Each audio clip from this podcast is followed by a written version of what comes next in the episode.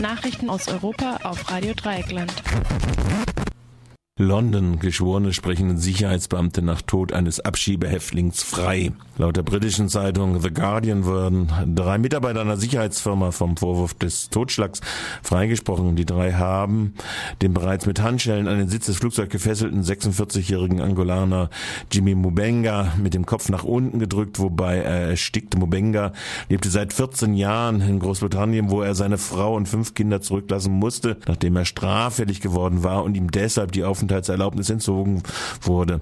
Entscheidend für den Freispruch war, dass die Geschworenen den drei Mitarbeitern der Sicherheitsfirma G4S abnahmen, dass sie die Hilferufe Mubengas nicht gehört hätten. Mehrere, auch entfernt sitzende Passagiere hatten ausgesagt, sie halten Mubenga sagen hören, Hilfe, ich kann nicht mehr atmen.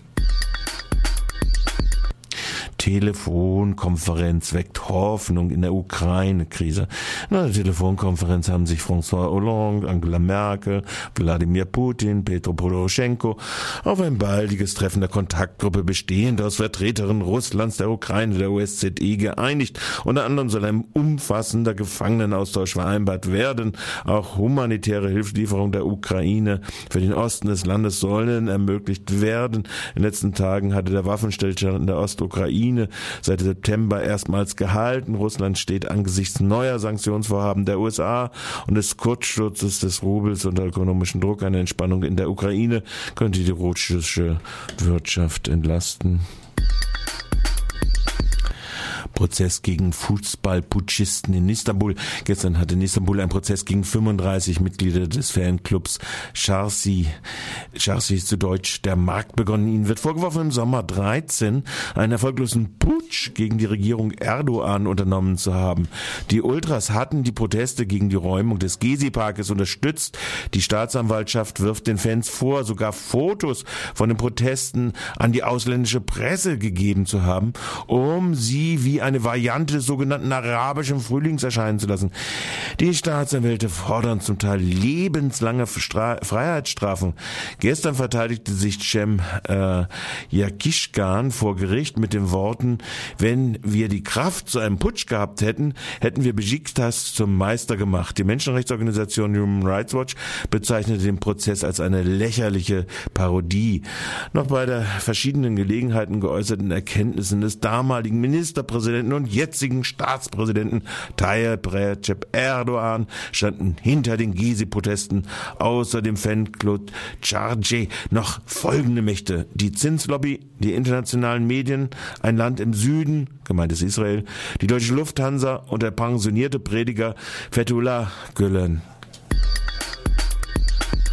Türkischer Außenminister will in die EU. Dem Präsidenten ist das egal. Der türkische Außenminister Mevlut äh, Çavuşoğlu hat gestern die Kritik europäischer Politiker und Politikerinnen an der Festnahme von zwei Dutzend Journalisten am Sonntag zurückverwiesen. Wir können eine solche harte Kritik nach dem Beginn eines Justizverfahrens nicht akzeptieren, sagte der Minister.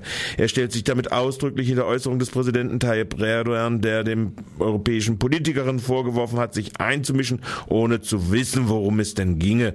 Erdogan wies aber auch darauf hin, dass er sich von Leuten nicht sagen lasse, die die Türkei 51 Jahre auf die Mitgliedschaft warten ließen. Solange liegt das Beitrittsversprechen des damaligen, der damaligen EWG an die Türkei zurück. Der Antrag auf Vollmitgliedschaft hat die Türkei selbst allerdings erst erheblich später gestellt.